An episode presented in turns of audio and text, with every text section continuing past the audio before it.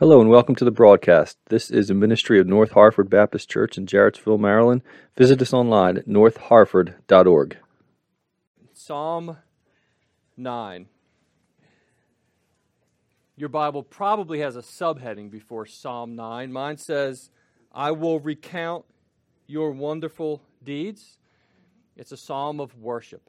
It's a psalm of praise. Recount means to like list, right? To remember what God has done and to list it, but doing that as a song of praise and worship. And I want to give a quick side note uh, before we read the psalm. In the Psalms, you have a lot of fighting, you have a lot of war.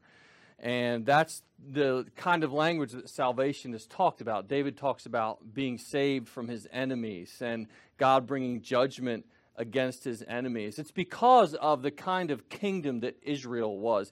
Israel was a kingdom, it was a nation on earth. It was God's kingdom represented in a nation. And part of salvation for them was military victory over surrounding nations. You see it against the Philistines, you see it in the Exodus.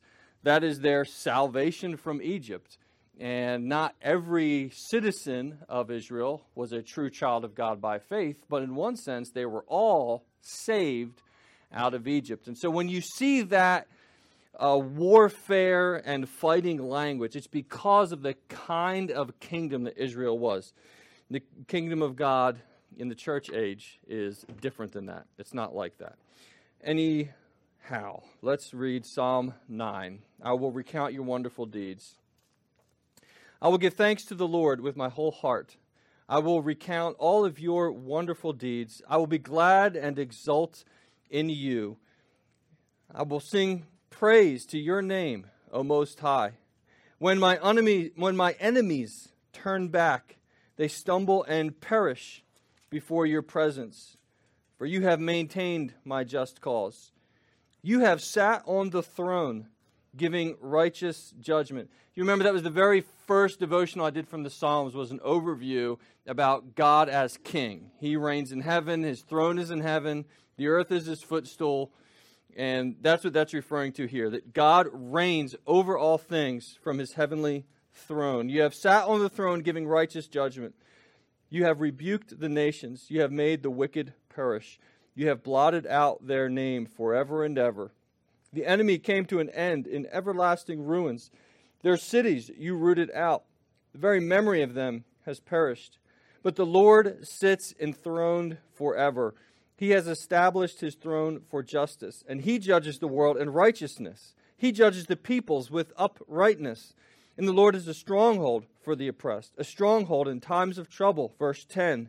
And those who know your name put their trust in you. For you, O Lord, have not forsaken those who seek you. Amen? It's good news. It's good news. Verse 11 Sing praises to the Lord, who sits enthroned in Zion. Tell among the peoples his deeds. For, you, for he who avenges blood is mindful of them. He does not forget the cry of the afflicted. Be gracious to me, O Lord. See my affliction from those who hate me. O you who lift me up from the gates of death, that I may recount all your praises, that in the gates of the daughter of Zion I may rejoice in your salvation. The nations have sunk in the pit that they have made, in the net that they hid. Their own foot has been caught.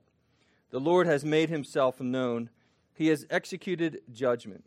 The wicked are snared in the work of their own hands. And the wicked shall return to Sheol, all the nations that forget God. The needy shall not always be forgotten, and the hope of the poor shall not perish forever.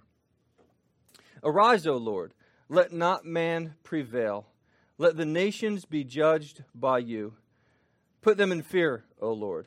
Let the nations know that they are but men. Let's pray.